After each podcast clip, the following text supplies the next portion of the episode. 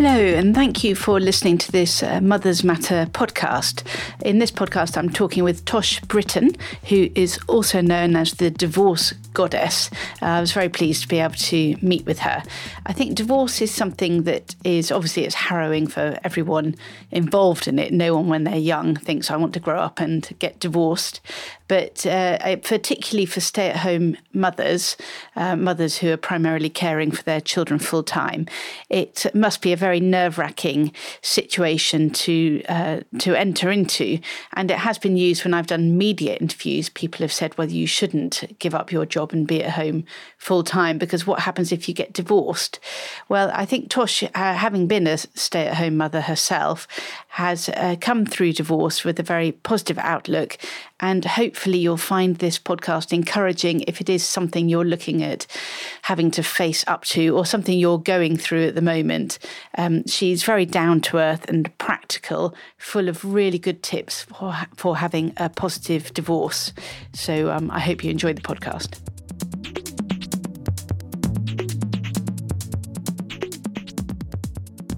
Tosh, thank you very much for meeting with me today, and I'm humbled because I'm in the presence of a, pod, a fellow podcaster, so that makes me slightly nervous, but um, hopefully we'll get through this okay. And I, I really wanted to talk to you because of your um, experience and work with divorce and everything that you're doing in that field. Um, uh, could you start by telling us your background and how you um, came to be where you are today?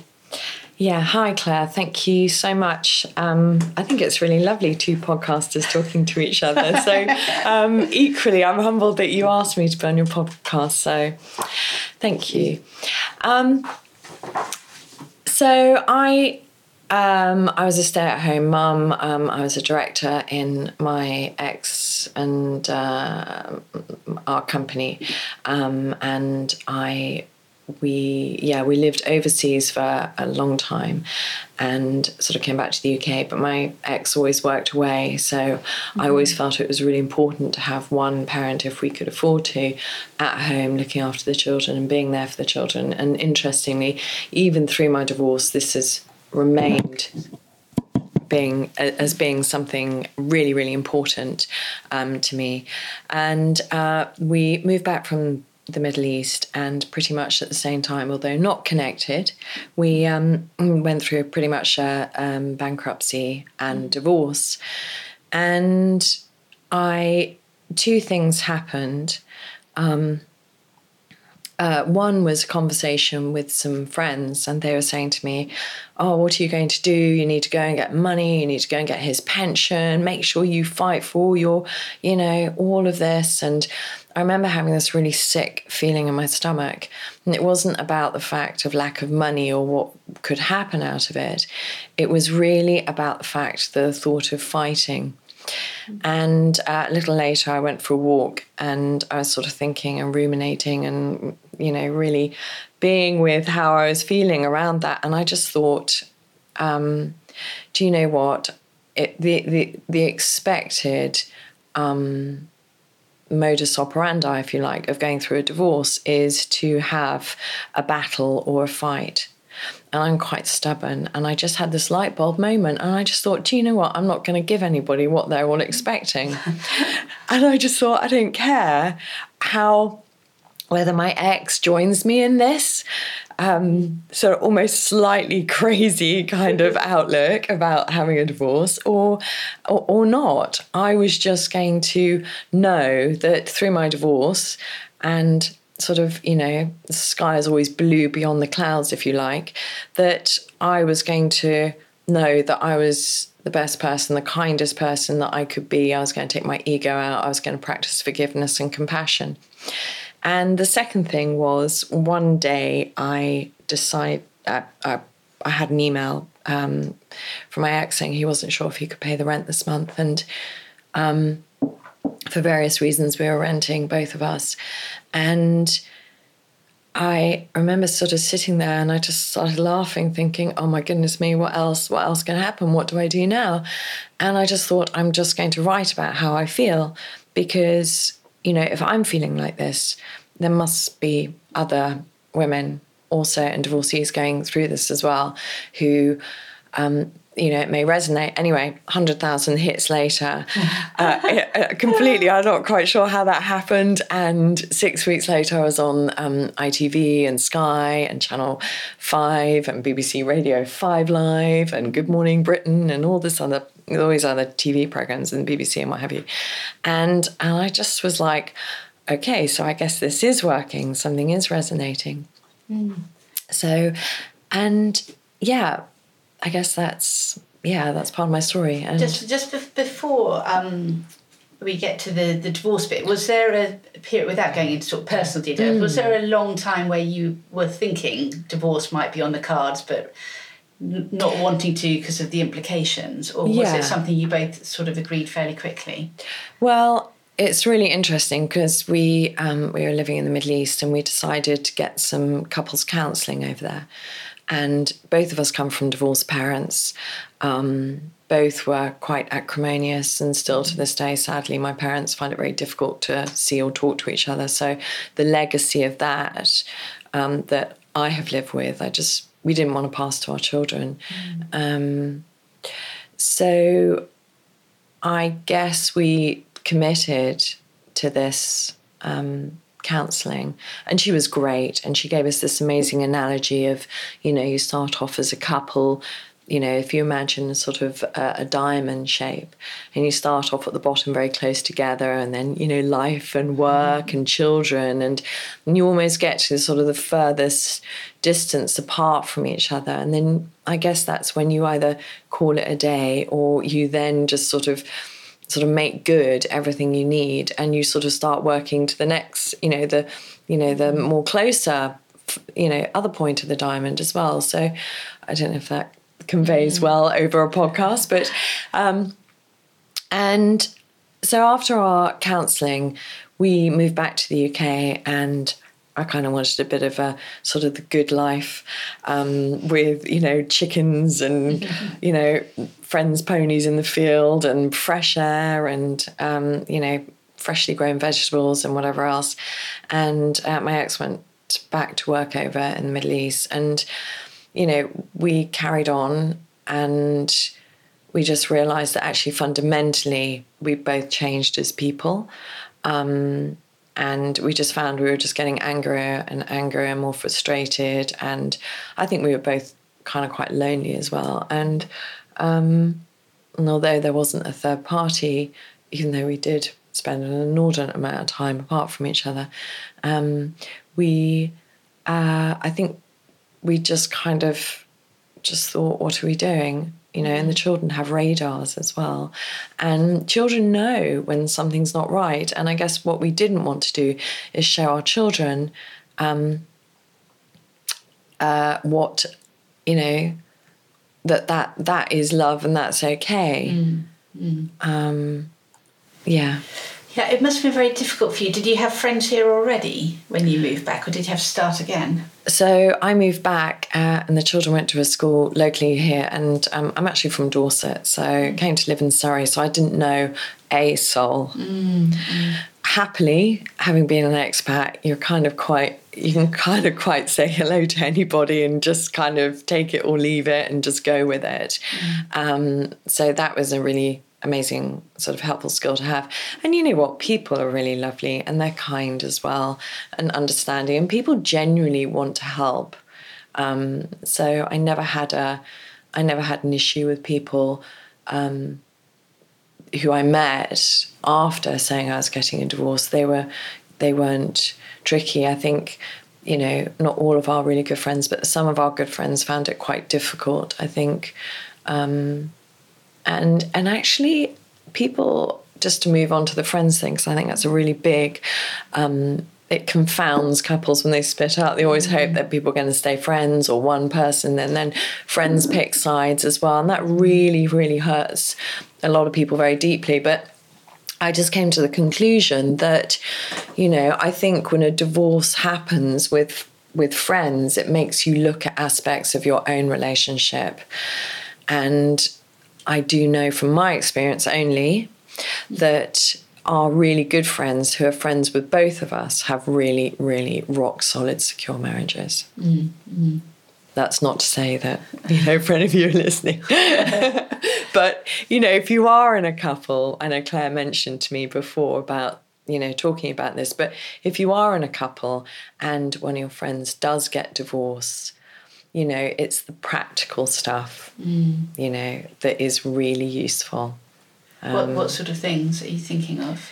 Um, just things like if you're moving to a new home, you know, is anybody could put up shelves or something, or, you know, help you pack up some boxes to move. Um, it's annoying, oh, it's just so emotionally and mentally draining when you pack up your family house. And actually just to have a few kind people sort of make a cup of tea for you, give you a hug while you're moving stuff is really lovely. And I think, you know, we as humans, when we're faced with something really, um, really very difficult and very painful, we tend to sort of sort of go into ourselves, and it makes it harder and harder for us to actually ask for help. Mm. So if you are out there and you know somebody who's going through a divorce, and, you know, um, just to really sort of offer practical help, and obviously, you know, a, a mug of tea or, mm. you know, a, a glass of wine um, is always very lovely as well. It, it must be very difficult um, mentioning that to uh, moving house is horrendous anyway. But if you're moving house for a reason you're not happy about, you mm. know, you don't want to be doing this. You don't mm. want to be in the situation where you're putting memories away and so on. It must be really hard to get your head in the right space there without thumping around and being furious the whole time. Yeah, I think I think yeah. that's I think that's a really important point as well. But I think. Um, I think one of the things you have to think about when you're going through a divorce, and I mention this a lot, and I kind of speak a lot as well to groups of people, um, is that uh, holding anger is like drinking poison and waiting for the other person to die. and and I would suggest that whether it was your decision to leave or your you know, your your partner's decision, your husband or your wife's decision to leave, is really for you to, from day one, just be aware of when you're feeling that anger and then take those deep breaths. And one of my mantras was, you will not have my anger. And I used to repeat it whenever I felt angry or I felt like wronged or I felt like kind of slipped into that victim hole that, you know, it, you know, it, it happens. Of course it does, you know, yeah. but um, is to say you will not have my anger. And I used to really focus on not being that vessel for anger, because of course anger, if we hold it, mm-hmm. we're going to take it onto the next part of our lives, and we're going to take it into next relationships. And there's something about meeting somebody and, you know, sadly, you know, because divorce is so seen as a battle and as acrimonious, and, you know, it's it's always sort of negatised so much rather than focusing on some of the positive stuff. And I would really like to talk briefly with you about that, um, to come out of it, is that, uh, you know, is practice from day one, really letting go of uh, of that anger. Um, when when you're saying um, you will not have my anger, is that that you don't want it to be projected on the other person, or you don't want them to have that control over you that it's making you angry? Yeah, totally. Yeah. Well, well, this is absolutely right. And, you know, I was just about to say, actually, that, you know, you, you meet divorcees, and I'm sure many of us have met divorcees, and they just, you know, that you can just feel the anger mm. off them. And I just think, oh, wow, you're such a beautiful person, but you have this angry energy. And that's not cool for you either, because it's sort of, you know, people kind of a little bit uncertain, maybe you want to step back. But, um, yeah, to go back to your point, uh, you, I think for your health as well, anger is not a great emotion to hold inside for our health. And it, it's wearing, um, it's... Uh, It's exhausting being angry. Mm. And all you're doing is putting all your energy. It's like where your, you know, your thoughts go, your energy goes. And what you're doing is just you're piling into a negative thing rather than going, for example, you know, moving house. Hard as it is, but with, you know, everything, everything is hard sometimes, is to actually say, wow, I've got this amazing opportunity to, you know, explore a new life, have my lovely stuff in my house as I want it. You know, I can have yeah. whatever colour walls I want without my ex looking at me going, oh, really? I can I can chintz it up. I can fairy light it up. You know, it's these amazing opportunities. And in those darkest moments, I think it's really important that you look for those little chinks of light, mm. you know, and they are there um, no matter, you know, how how tough it feels. And just sticking with the, the anger thing, how mm. because it is a it is a very um, difficult emotion, because I know mm. there's um, someone in my life who makes me quite angry, a relative who makes yeah. me quite angry, and I'm cross at them for making me angry the yeah. whole time. I resent the fact that I'm at my worst when I'm around them. Yeah. And, you know, and you, I try seeing it from their point of view and so on. Do you have practical steps for how, if someone, if you have been living with someone who over a number of years mm. has driven you to this point mm. of having to uproot your life, and you know, and you recognise your role in the relationship, mm. but are there mental strategies? Uh, I mean, obviously forgiveness yeah. is massive, yeah. and letting go. But if you feel yourself getting angry, is there, what do you actually do at that point? I think, I think, I mean, I would say automatically take lots of deep breaths. I would just, I would just do some breathing. Thing. I would go and do some star jumps, go and go, you know, all these great things like go for a walk, go and do some exercise, go and get that sort of extra energy out. But um, something when I'm sort of coaching clients and ladies and men is I, I talk about writing a list of all the good stuff um, at the beginning. What about that person? About your ex or your that yeah. person or your partner. Mm-hmm. Um, and you, and this is really important because I really, um, project managing your way through your divorce is how I always suggest and encourage people to um, uh, to go about the whole process. And one of the things is it's so easy to focus on the negative things and the things that make us angry, but actually the strength lies in having a better kind of divorce and remembering the good stuff that worked for both of you. You know, what were you both good at in your marriage? You know, what were the what were your strengths? What was your weaknesses? What were your weaknesses? And just remember, because just because your marriage has ended or your relationship has ended doesn't mean to say that person is inherently bad. And you know, and it's very difficult to focus on that rather than the good stuff. So I'd always suggest that you, you know, hard as it may be, you sit down with a nice cup of tea, mm-hmm. get cozy somewhere, mm-hmm. a little cozy corner, and write in a notebook the good mm-hmm. things. You know, is that person, you know, your ex-partner or partner, uh, whatever it may be, um, are they uh, kind? Do they have a good heart? You know, are they a good father? You know, if they have been working very hard, you know, to provide for the family and as a stay-at-home mum, and I know what this feels like as well, because I had this happen to me. I was told I was lazy, good for nothing, coffee all day, and it just totally, it really, really, really hit me really hard because I knew I was doing a good job as being a mum.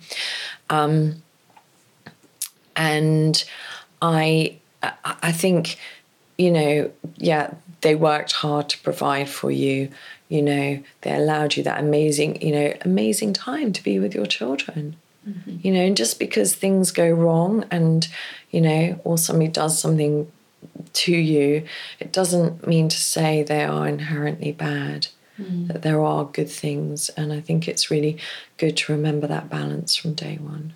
Yes, yeah, that's really helpful. I wonder whether it might help to ask a friend what was nice about your your ex-partner, a mutual friend, because with my friend who who got divorced, you know, I'm obviously on her side and mm. I've got her back, and I can see why mm. uh, she was very frustrated with him, mm. but I can also see positive things in him, that I enjoyed mm. his company, yeah um, and to get someone else to say, well, what, you know, be honest with me, what was okay, yeah what was okay about him, yeah and uh, yeah I think I think it's quite important that, you know, coming from a friend I know are really good friends, but but we were very, we said, listen, we're going to have a really good divorce. We're going to mm. try really hard so we don't impact you, our families, and most of our children um, and ourselves moving forwards.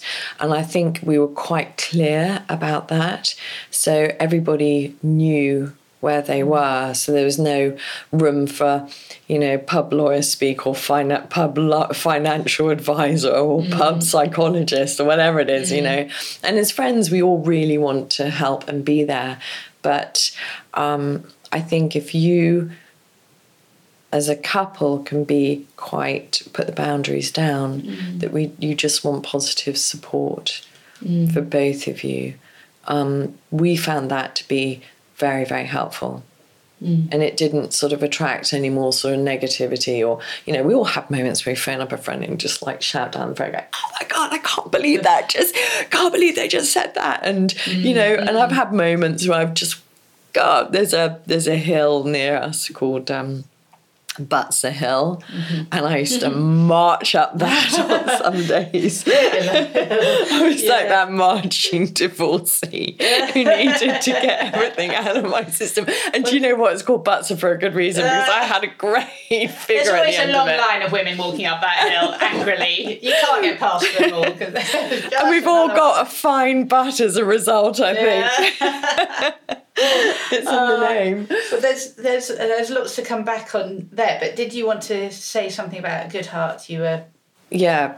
Having a good heart is is just being really aware of how you're feeling, um, mm. and I think what's really important is you really work with your emotions going through the process, and you work on. I talk about a lot about forgiveness and kindness and really looking after, you know, your heart. And one of the big things is, you know, is that temptation to go and start dating very quickly. Um, and, you know, I'm not, I'm not the ministry of no fun at all, because, you know, you go and do what's, you know, what you need at any, you know, at the time. But um, I would really suggest that if you can do the work on your own heart, it makes A, for a better experience moving forward. Um, and also, yeah, it's just that, that self-kindness. We talk about self-love a lot, but actually self-kindness is a really, I think it's an easier. Yeah. What, what do you mean by working on your own heart? What would that look like? So writing down, keeping a journal, I think, mm-hmm. is a really important thing. And so often we sort of bury stuff inside of us. So actually getting it out on paper, um, you might want to start picking up a paintbrush if you used to, um, you know, used to paint or draw, um, write poetry, uh, sing, go and join a singing group and let mm-hmm. some emotions out, you know. Mm-hmm. I think sort of... Uh, there are lots of sort of different defence um, mechanisms we all adopt when we go through tough stuff. And, you know, that temptation to smooth it over and go, I'm fine. Yeah. And then you kind of go home and, you know, I I kind of, I've, I've told this story where um, one day I dropped my children off at school and came back. Uh, halfway through making a cup of tea, I literally just sunk to the floor and then sort of crawled to the downstairs mm-hmm. loo and sat there for the next six hours. And I probably had like a mini breakdown that mm-hmm. day. And I realised I needed to start looking after myself and to stop pretending I was okay all the time and that I had it all together. And mm-hmm. yeah, yeah, I'm fine, I'm fine. When really the reality was... Um, I was, you know, in, in not such a good place. Mm-hmm. So I would also suggest, you know, go and ask for help, go and, you know, therapy, um, coaching, um, which is obviously something I do. I help people mm-hmm. um, get into a better place so they can go through this process um, without too much fallout. Um, but, you know, forgive yourself as well. Mm-hmm. You know, you're just being, you're a human being living mm-hmm. a very human experience in a quite a sort of tough world. So... Mm. Yeah, I think we sometimes have very high expectations for ourselves, and we don't um, mm. don't recognise recognise our own fallibility, and yeah. uh, it's almost pride in a way. Mm. And if you think, actually, let's accept that I am essentially selfish and uh, whatever, yeah. and that work from that, you yeah. know, and that I have to. I'm working from that position. And I'm trying to be the best version of me. Yeah. But I have started with a handful of cards of um, some things which are, are varying difficult. Degrees of yes, I'm good at this, but I'm rubbish at that, yeah. and I'm not forgiving or whatever. So this is what I have to work at. Yeah. Um, I think fr- from what you're saying, it sounds to me like you have to know where your starting position is to be able to move forwards. And actually, if you're trying to move forwards from halfway up the track, they're going to pull you back to the beginning. Yes. At some point, you're going to be pulled back and you have to get back to the beginning. Um, and it, it'll come at some point. But, you know, maybe that was your time of getting back to the beginning. Uh, yeah. You're starting to build, but your foundations aren't there yet. No. And you've got to sweep everything away and start again. And actually, kind of going through something like a divorce or separation, it literally is like you've just fallen down that rabbit hole. Mm. And life, it, nothing is as it seems anymore. Mm. I mean, everything you know at sort of midlife um, is suddenly... that there's no certainty in anything. Mm. And it is really, really scary. And particularly, I'm just going to go back to mums who've, you know, stay-at-home mums, mm. where, you know, I, th- I think that's where sort of fear and anger and rash decisions can be made, because they're suddenly like, oh my goodness me, all I've done is been a good mum and looked after our children and given up my career. And it is very easy to, you know, start getting angry and, you know, uh, and lose your, you know, lose that sense of balance in who you are. And I would really kind of suggest, if you can, to come back to being... remembering who you are, and don't let something like a divorce take you off on some really angry tangent. Um, be, you know, if you can, just come back. And because when we kind of disappear off and we make rash decisions, or we, you know, and of course this happens, you know, I'm not going to say I never, you know, I didn't do it, or any of us never do it, but, you know, it, it we hand our power away. Mm. Every time we lose, you know, and we go off to a place of anger, and rather than sort of coming back and just sort of going, listen, I'm just going to trust, we're going to work ourselves, our way through it. And that's why I talk about project managing, you know, your divorce. And, you know, yeah, I cannot estimate um, or underestimate even how how important it is to even write an intention to yourself, how you want it to go. Mm.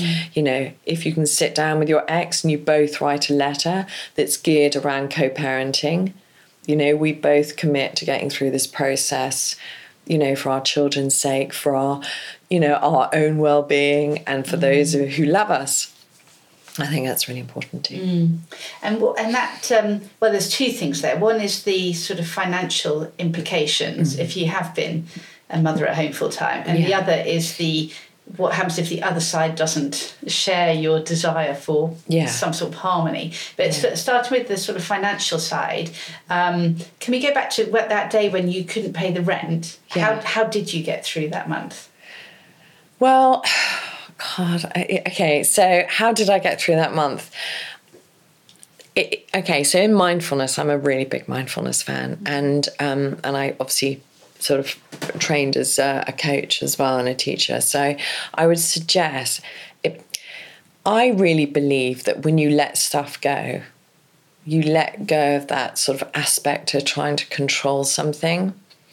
And I could have literally just gone into sort of like, oh my God, oh my God, and this complete like crazed state. And I realised, and this, the more I did this, um, the better it got on so many different parts of my life. And it still is now something I, I work with a lot, um, that acceptance and letting go.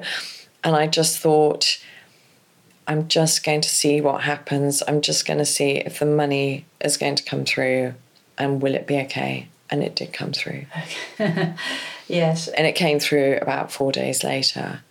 And something just magically happened. So we had the money, you know, somebody made a payment.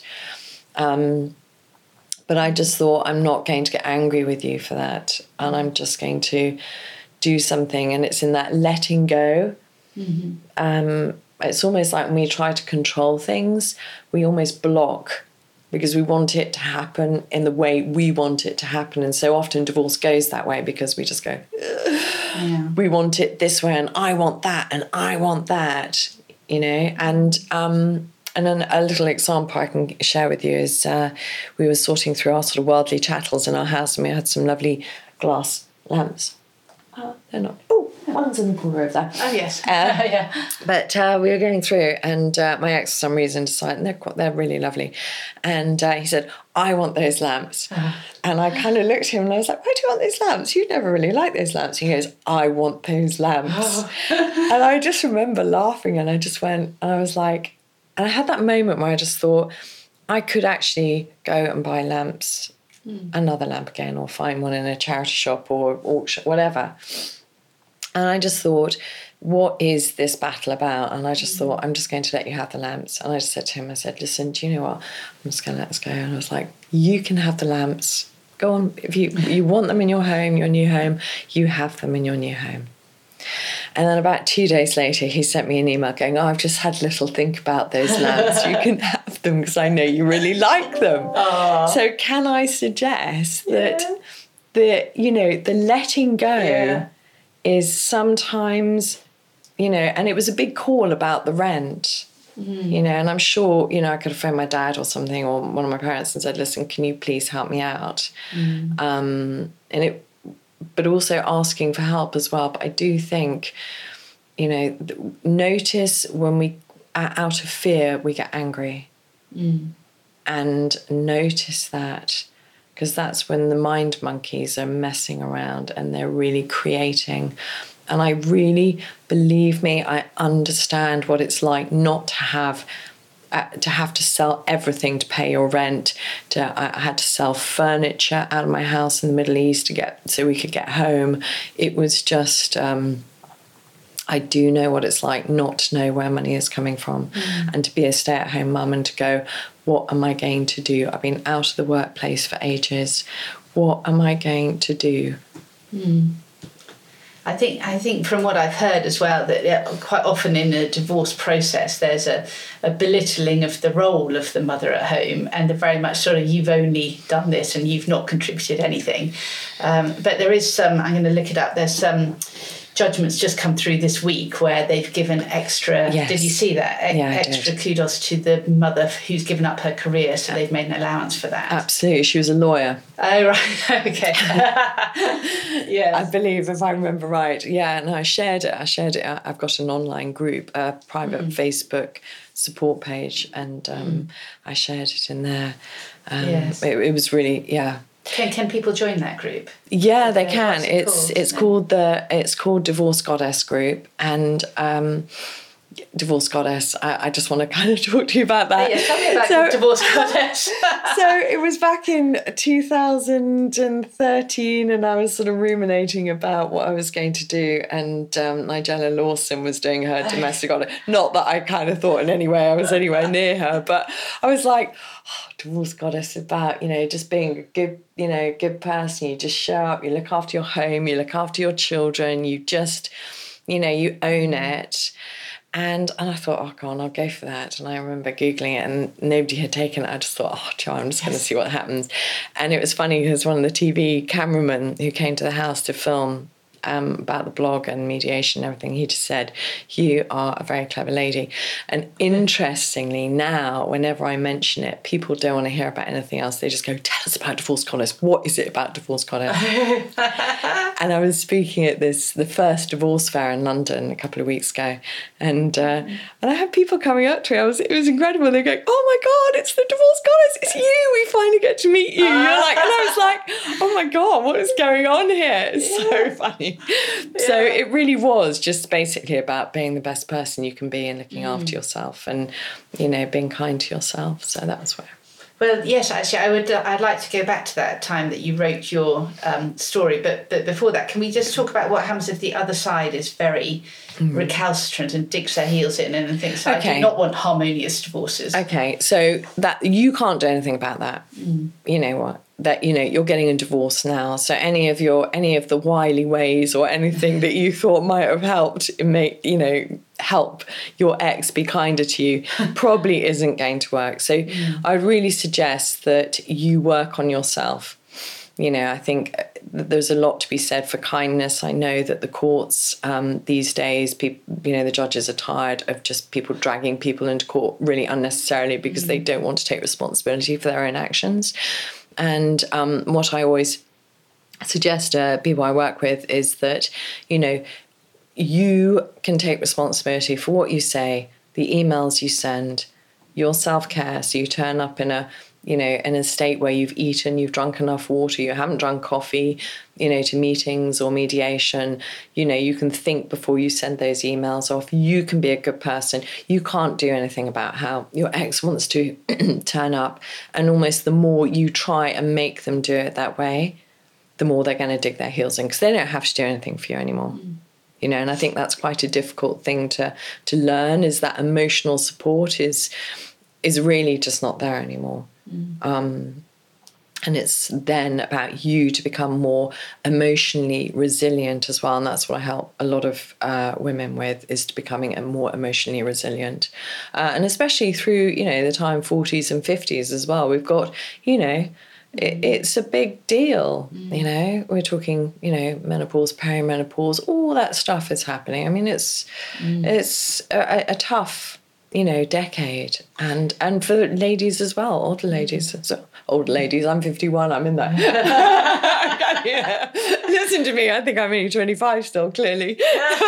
um, but if you and so, how do you be that sort of kind and thoughtful person and still get fifty percent if if they're arguing that you haven't contributed much? I mean, is there, there's that kind of point way there's probably no argument left anymore to do that. Yeah, uh, okay. And pretty much, I think you just have to trust in the process. So I'd really suggest um, that if you're looking for a lawyer um, or mediator, that you go on to resolution dot org. Um, it's a government site, uh, and it's um, it's a site where lawyers Uh, sign up for more collaborative um, kind of process. So, you know, they've done some training. Um, if you're going to get a mediator, I'd suggest that a mediator with who is a lawyer as well. So then you kind of get almost two for the price of one. Going back to the um, writing you started to do, where did you where did you post that?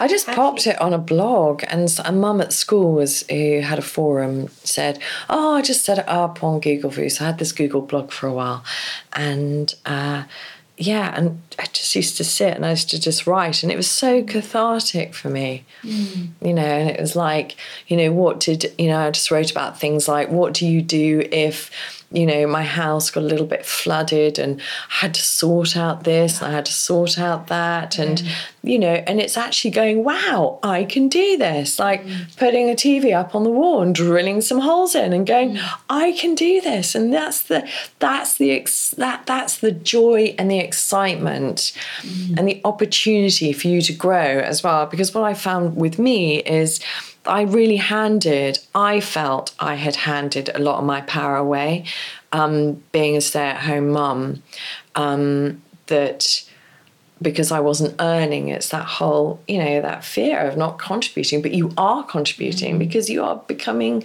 you know, you are this mother who is nurturing and looking after the children in the marriage. So, um, yeah, handing your power away. So really...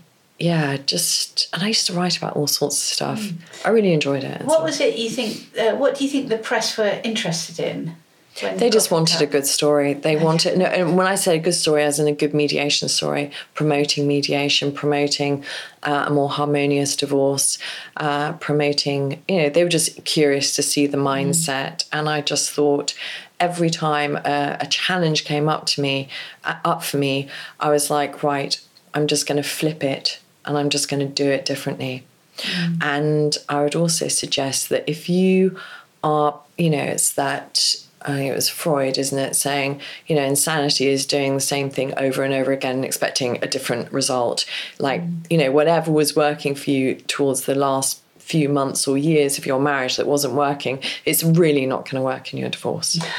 So you yes. really, you know, it's about changing your mind and changing your divorce. Um, Yeah, which is, nice. yeah, my yes. big, that's my kind of speech thing I do, is really about changing it, changing that mindset.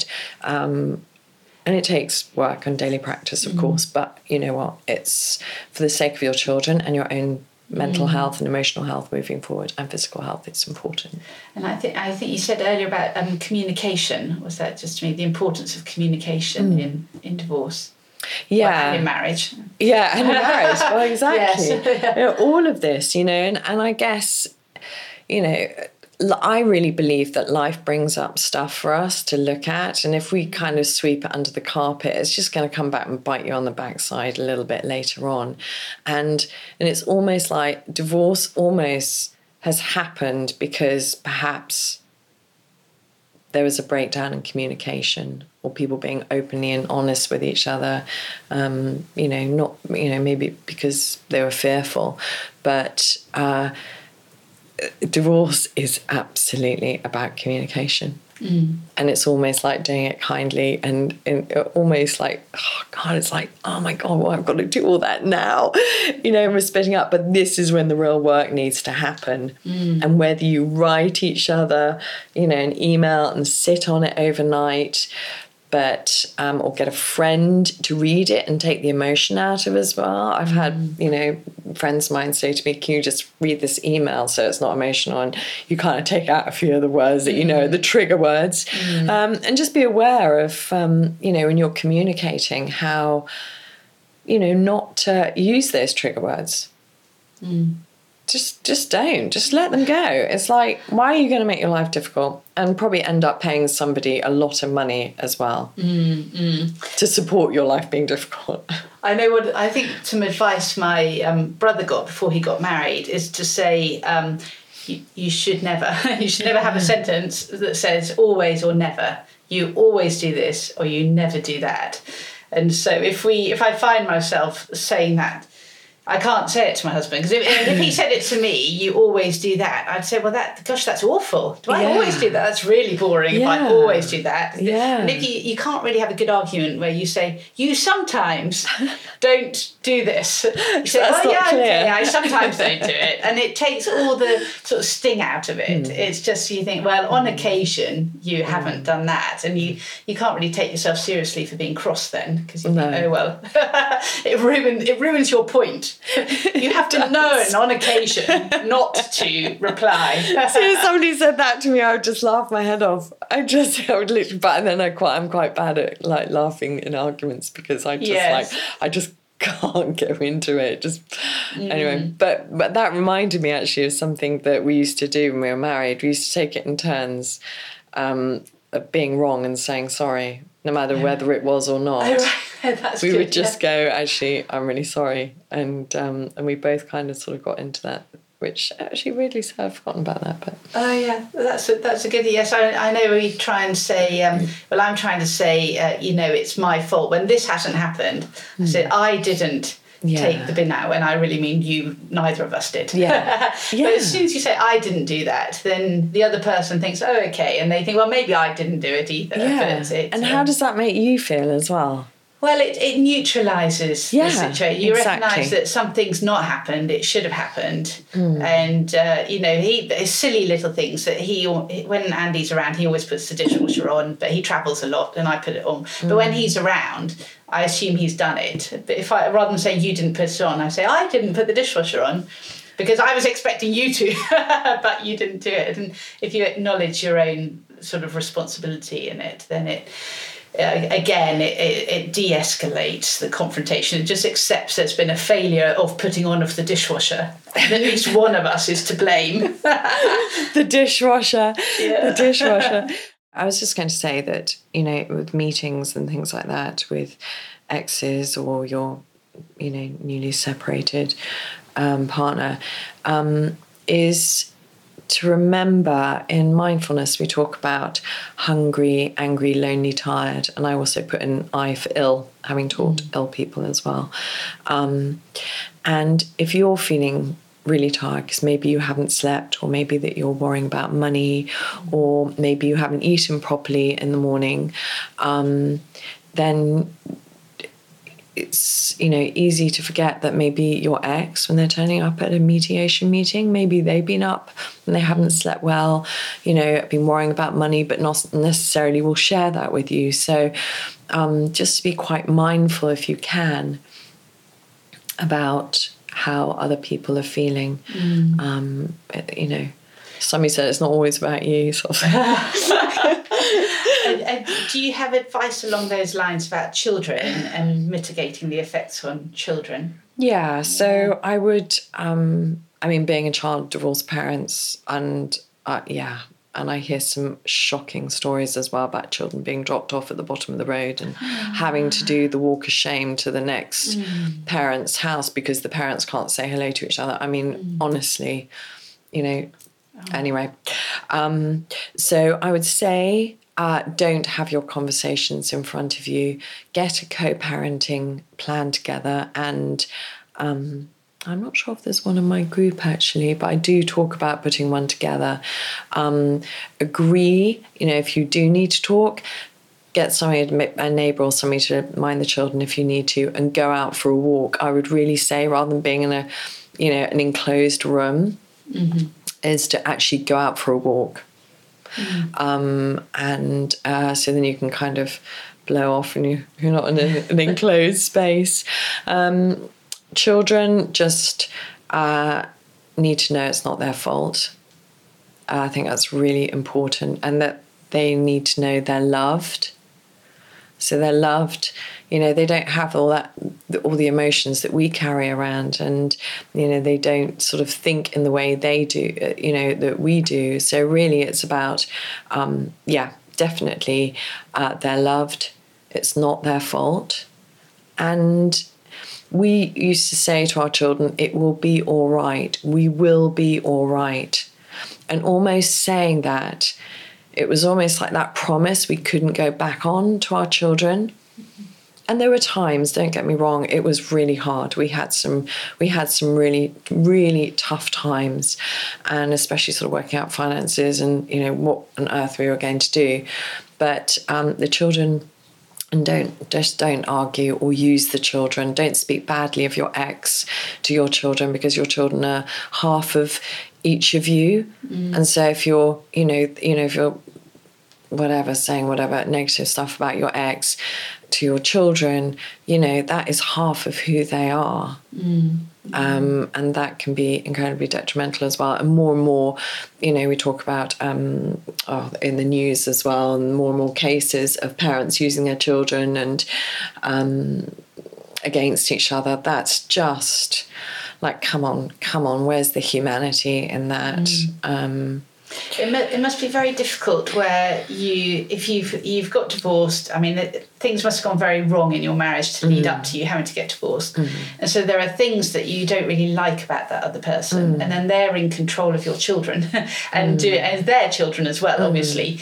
But doing things maybe in the way that always annoyed you when mm. you were married, and now they're doing it on their own, you know, letting them just go on the screen the whole time mm. when they're there because they're not looking after them. Yeah. And then the children, as they get older, might then start reporting back and say, well, when I'm at Daddy's house or Mummy's house, I'm I don't do anything. I'm just mm. on the screen. How it, how do you handle something like that? That sort of long distance conflict with. Yeah, so I would suggest is that's where I kind of like putting together a co-parenting plan. You know, so you agree that, I mean, you know, ultimately the children are going to leave home. They're going to go out into a world where they're going to meet all sorts of people who live their lives very differently from you, and uh, and almost sort of see that as a positive, that the children are learning two different households. You know, they're living two different ways of life, and that's not excusing screen time, but um, maybe, you know, because you can't do anything about what happens in your ex's house. And, you know, if they're kind and they put food on the table and the children are ultimately happy there, you just do the different stuff. Mm. You know, you just, you just, I remember a couple of times just, you know, the children sort of, maybe they just went out endlessly shopping and they just didn't want to, they wanted to do something. And, and I was just like, well, you know, we all have different households, and I just explained that and said, but listen, what we can do here is this. And, you know, you can choose your battles. You know, you can choose your battles. You you know, you can't, you don't have control over your ex and how they parent. If your children are safe, you know, and they have somewhere, you know, to sleep that's good, and, you know, a bed, and Um, uh, you know, and there's no abuse involved at all. And I talk about sort of mental abuse as well, and emotional abuse, and obviously physical abuse. Um, you know, and your children come back and they're okay. And you know what? There are times when, you know, laundry came back, school uniforms on a Sunday night and they hadn't been washed. And mm. and you oh, just remember thinking, oh, my God, please, you know. Um, and I just just said it very nicely after I got over that. I, listen to Six me, please, later. You know. And I was just, yeah. but, you know, and just, you know, just take the emotion out of communication. Just mm. say, listen, you know, I'm worried about the amount of screen time. Can we agree, mm. um, you know, on various parts of the co-parenting process that, you know, can we agree that they are on their screens for this amount of time? Just so, mm. you know, it's really for their mental health, emotional health. And maybe you want to, you know, we can dig up a, you know, an article that supports that. Um, Yeah, do it not face to face, so you don't do those shoulds and mm. uh, you know, you should, and you know, I I don't like that word at the best of times. I think it should be written on a piece of paper, taken outside and burnt out of our lives. Um, but uh, should is um, yeah. If you have an issue about it, just just let it go and then write it when you're feeling calmer, mm. and um, and you can look at it really objectively and calmly as well. Mm. So going back to your, after you'd written your blog and you, or started writing your blog mm. and you're in the media and so on, and how how long ago was this? When, when did you, how long ago did you get divorced? And um, so we split up in two thousand twelve and I started writing my blog in two thousand fourteen. Mm-hmm. Um, it seems quite a long time, but actually it really, really flew. It was so quick. And um, and then I trained to be a mindfulness teacher in two thousand fifteen. Mindfulness was something that really helped me through um, my emotional and mental well-being. Mm. And and you got involved with mediation. Yeah, and I and I got a job. So on the back of the sort of T V stuff, there was a local mediation company, which I'm not sure is there, and I worked there for a bit. Um, and I was the first port or first point of contact for clients. So I would have a lot of women and men phone me up, really very fearful, very nervous about mediation, and you know, what to expect and how they were going to feel. And so I used to kind of do the pre, you know, the pre-mediation thing. So they've been sent via the lawyer, and that's kind of where I see my work. So my work is, you know, you go and see a lawyer, or you're thinking about it, or you come and see me, and then you see a lawyer, and then you see me, and then you can go to mediation as well, with all the skills to walk into mediation. Because, you know, mediation is a great, um, it's a, a very helpful, less expensive and acrimonious way to go through divorce. But you actually have to be prepared to go into the mediation room, you know, at your most rawest, emotional, physically exhausted, mentally exhausted state, to sit across the table from somebody who has been such an enormous part of your life, who is now, you know, sitting there perhaps opposite you with your arms crossed, and, you know, and you're both so raw. And then you have to talk about the most important things in your life and stuff that, you know, that doesn't work for you anymore. And that is like, people can't even do that when they're in a good relationship, let alone when they're absolutely on their knees. So that's kind of, you know, that isn't not kind of, that's where my a lot of my work is. And I'm working increasingly uh, with lawyers, um, and lawyers are sending me their clients uh, to get them prepared and sort of mediation ready. Because, of course, when you go through mediation, you know, you don't want it going on for a long time. You want it... You know, you want to be objective about the outcome, and um, and positive as well. And uh, yeah, that's where. What What do you do with people in that pre-mediation session? So I give people um, tools, and uh, we work through um, the parts that they're nervous about or they're worried about, and how to best approach um, their ex, their subjects, how to get prepared. Um, yeah, uh, what, really what, expectations. What sort of tools are you thinking about? Mental tools or practical? So uh, it's sort of uh, emotionally preparing yourself, mentally preparing yourself, and practically preparing yourself as well. Mm-hmm. Um, and what will yeah. happen in a mediation session then? If you both go in, how does it, is it, do you both have a lawyer or a mediator with you, or is it one mediator? You can have one mediator. Um, we had two because our finances were so complex. Um, and you just, yeah, you... You're just very aware and very mindful, actually. You need, it really is important that you go in there with this whole, you know, mindset of, you know, um, making it work. For example, you know, before we went in, we would always say hello to each other and acknowledge the work we were going to do mm. with each other. So we'd ask each other how you were. I think the first couple of times we went down the car together, and then we realised that probably wasn't such a great idea, um, especially after the... Especially after the conversation of, well, you were just a stay-at-home mum and I ran the company. And I was kind of like, oh, my God, but you wouldn't have been able to have the company if it hadn't been for me staying at home and looking after and keeping the whole world going um, mm-hmm. and have all that time away. So, um, yeah, I think sort of turning up, saying hello to each other, acknowledging the work you're about to do and that both of you are doing some really tough stuff. And it's hard, but mm. to actually congratulate yourselves as well for, you know, doing this work mm. and being brave enough um, to come and sit around a table.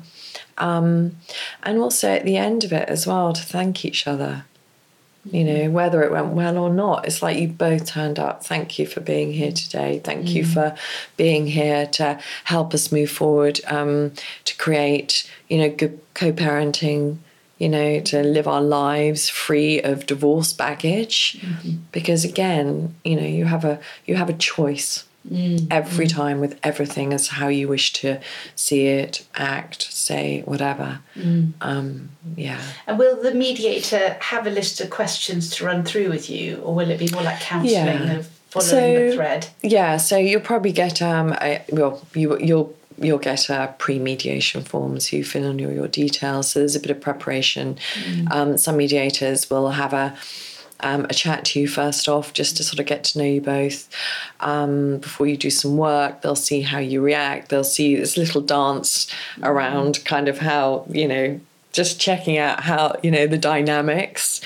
Um And uh, and just sort of going through, uh, and they'll give you a list of the information they need as well. Working, so you've got a little bit of homework to go and do as well. But that's good. It's are, you know, it's all are, building. Are they looking at um, practical outcomes, or are they looking at the yeah. counselling side? No, practical. It's they, purely practical, okay. and they're not there to emotionally counsel you at all. Okay. Although mediators are trained to be, you know, mm. they're trained to be. Um, Uh, aware and to manage mm-hmm. um, okay. you know, if something's going to clearly go off the scale in a mediation room, mm-hmm. they do know their stuff. Well, good mediators do know their stuff and should be able to manage mm-hmm. it in a way that is um, not, you know, not a red rag to a bull. Mm. Um, and they appreciate as well that, you know, there are two people who are really mm-hmm. sitting down and doing some, never to be underestimated, how how much courage it takes to sit around a mediation table mm, mm. and talk about important stuff. Very difficult. Yeah. yeah so, so go back. So you did your work as mediator. How did you get? I wasn't to, a mediator. I worked. For, you yeah, were pre-mediator. Yeah, yeah. yeah. How did you get to the Divorce Goddess um, world then? How? What steps took you into sort of a wider promotion, well, not promotional, but yeah, a, a wider so awareness of I what think you're every, doing. I think everybody just kept saying to me, come on, oh my God, Divorce Goddess is so amazing. You've got to do something with it. You've got to do something with it. And I was like, okay, okay, okay, right. I'll do it. So I kind of created a website, and uh, I got a, a sort of online course now, Stronger, Happier You online course. And there's kind of lots of tools and um, how to flip thought processes. And I've kept it Um, inexpensive, because actually, you know, one of the big worries when you go through a divorce mm-hmm. is finance. Um, and I also uh, decided, yeah, and started, and people just started asking me for help. Um, so I started uh, coaching people. So uh, divorce coaching with mindfulness. Um, so, you know, really to sort of protect finances, your well-being on every level, and of course, more important, most important, your children, um, And and then somebody was saying, and, and I've got a book in the pipeline as well, so um, which is great, and I've got an agent for it. Timing? Oh, you've got an agent. When, when, when are you hoping it'll come out? Well, I've got about three books, I think, on my laptop. I now have got to kind of shift through and which one's going to come out first, yeah. But it really is going to be a very uh, a sort of handbag size. Um, lots and lots of information on how to prepare and how to look at things differently. So it's really a sort of black book of, you know, the, the mm. good stuff. When um, when are you hoping it might arrive? Uh, perhaps um, I, probably Christmas. I think it's sort of ready for January next year. Yeah, because so. That's when all divorces get filed, isn't it? Yeah, or post summer holiday, which was oh, when really? all hours happened. Oh, so oh, yeah, gosh, I know yeah. It's like that time spent together is yeah. almost like the straw that breaks the camel's back. But yeah, and then somebody said, "Why don't you do a podcast?" And I just thought, "Oh, do you know what? I really like. I want to do a podcast, mm-hmm. and I love it." And um, after twelve episodes, I don't know if I'm allowed to say this, yes. I was number sixty in the U S relationship charts and number sixteen in the U K relationship oh. charts. So, um, yeah, it kind of goes up and down a bit, but I was yeah. like, oh my God, how does that Amazing. happen? Yes, yes. Well, we have to, we'll talk about that um, another time in terms mm. of the, hopefully, mm. about the practicalities. Of course, I'm really interested in how you run it all and how, how you do it all. Um, but I also want interested in, you know, divorce is a traumatic time for you, constantly being reminded of it and asked about your own divorce. Mm. Have you managed to do sort of um, airtight containers where you don't link yourself quite so much with that, or is it constantly dredging up a very stressful time in your life? No, actually, because every time, because I think because I chose to have such a positive divorce experience. I mean, I'm so stubborn, and I really was like, right, it doesn't matter what happens, you're going to find a way to switch how you see this. It's going to be more positive. You know, every negative, I literally flipped it. And so for me, I just thought if I could do that, then really my work is to help others do it as well. And what does your husband think about the Divorce Goddess? Uh, oh, do you know what? I don't think he's ever read a blog. I think I read it. Oh, he hasn't listened to the podcast. He's really supportive. Mm. Um, I did read him a paragraph once and he went, what, you wrote that? And I was just like, yeah, I wrote it. It's all my words. And he was like, oh. And I was like, is is that quite good? And he kind of went, and he just couldn't, anyway. That was fine. He yes. doesn't need he doesn't need to read it, but he supports it. He came on T V with me. I was going to say, and the media are going to want to have both of you. Um, no, not necessarily yeah. anymore. They, we did, we did go on initially, and he's very cool about it. He's very supportive. You know, I think mm. he sees the benefits for our children uh, in all of this as well. So it was actually worth doing the work. Um, he, um, uh, the one thing I wanted to say was our daughter.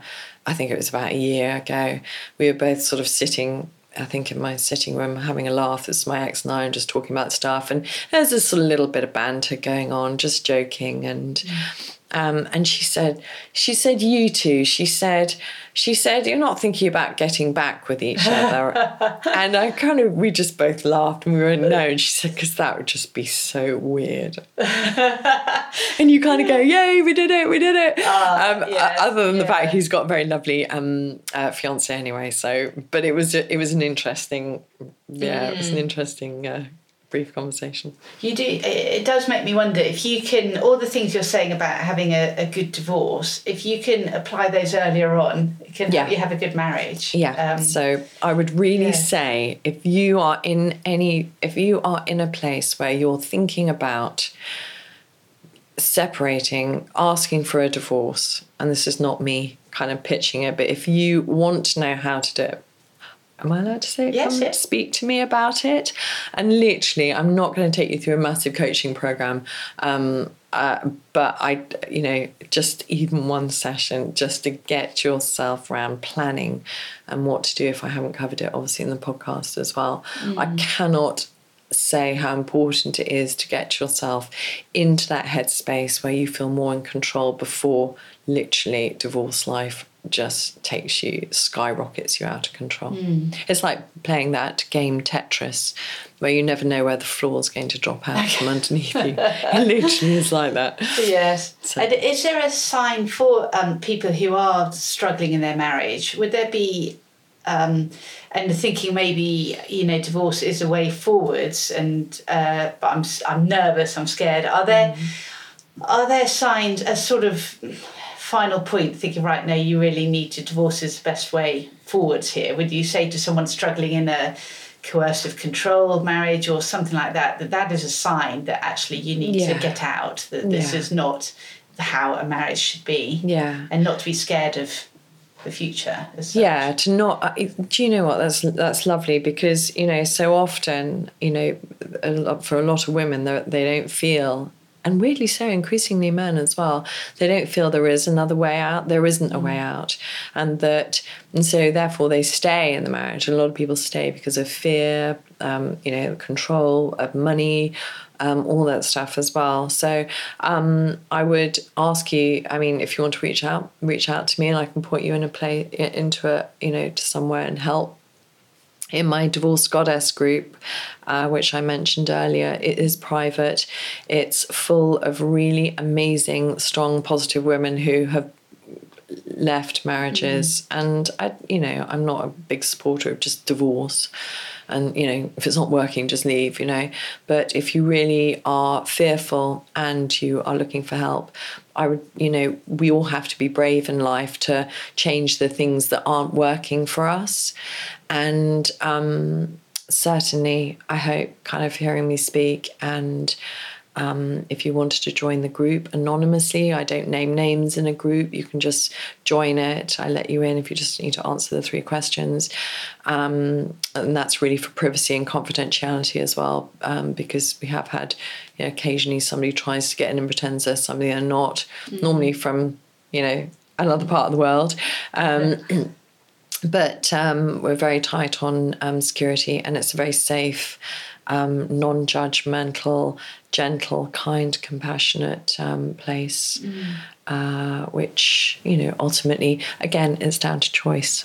Mm. You know, when we take a, when we, you know, we're all faced with, you know, crossroads in our lives, and even if you just got some more information and you weren't quite sure where to go, um, and what your options are, but, you know, again, it's that quote, if you do the same thing over and over again, expect, you know, we, we all have to have the courage to take a step forward um, if we want to make uh, changes in our lives. Mm. Well, thank you. Well, one last question. Your children are, are sixteen and eighteen. Uh, yeah. nineteen, but how do you manage your time? How do I manage my time? Well, I kind of, I'm a really, um, I really believe that children... Um, a conversation I had with my children was, when we got divorced, was this is like an opportunity for you to learn all sorts of different skills. You're going to learn what it's like to have a mum who works. You're going to learn to have, you know, you're going to learn to cook. You're going to learn to do all this stuff, the washing up. And do you know what? They just, you know, and I and I sort of encourage them all, like, we're a team. Mm-hmm. You know, this isn't just mum looking after children. We're all part of a team, and empower your children to go, right, actually, you know what? Rather than you saying, do this, do that. It's like, this is a team effort now. We're all going through something really tough together. So then you're acknowledging as well that, you know, they're also going through something tough. And if we all work together, we can, you know, get things done. And, you know, I I haven't had very much... Um, my children have, haven't done that every other weekend. I've had many, many months where I've just been me and my children. And um, just... D- have that blessing and great bit gratitude and appreciation for having your children. Mm-hmm. And that now is, you know, if time, life can feel very difficult, but if you can just know that it's not always going to be like this. Mm. And, you know, I said goodbye to my daughter in September, and we've been thick. The three of us have been so tight for all their lives. Well, she went to university. Yeah, so she went to university, and I said goodbye. So yeah, you're out. So, yeah, you're out. She left yeah. home at that point. So yeah, you're eighteen you now. You're eighteen. So you she went to clean. She went to university, yeah. And literally, she just ra- she said goodbye to me. I was kind of like, I love you so much. Go oh. fly. You're, I'm so proud of you. You're going to do amazing things in the world. And she literally said, bye, Mum. I love you too. And she ran off, and oh. she didn't even look back. And I was oh. standing there going, but actually, you you did a good job if they don't look yeah, back. Yeah. Because they're, they're so confident. Mm. and um, she's having a wonderful time. So, um, yeah, it's, you know, all we can do is be gentle on ourselves, and we can only do what we can do in any one given day. Mm. And try not to compare yourself or judge yourself as not being good enough or a failure because, you know, you didn't have a good marriage, or, you know, or you didn't work, or, you know, you find it difficult to manage finances, or you're, you know, you find it difficult as a single parent, spinning all those plates, because it is so hard. Nobody's, it's not easy. Um, and the last thing I would just say is ask for help. Mm. Ask people to help you. People really want to help. It makes mm. them feel loved and needed, and they feel good. You know, the endorphins, mm. you know, start going, because they go, oh, I'm all, I'm, you know, people love asking, uh, you're being asked for help. You're giving people an opportunity to feel good, because that was something on, yeah. there was a self-care podcast, and it was saying the number one thing to make you feel good is doing something for someone else. Exactly. So really it's an act of altruism to yes. ask for help. I'm going to give you the opportunity to feel very good by coming and helping me move house. Tosh, thank you so much. That was really, well, I found it really interesting, and I'm thank sure lots you. of people find it really helpful. Well, thank I you. hope it is helpful. Thank and you. Um, thank you so much for having me on.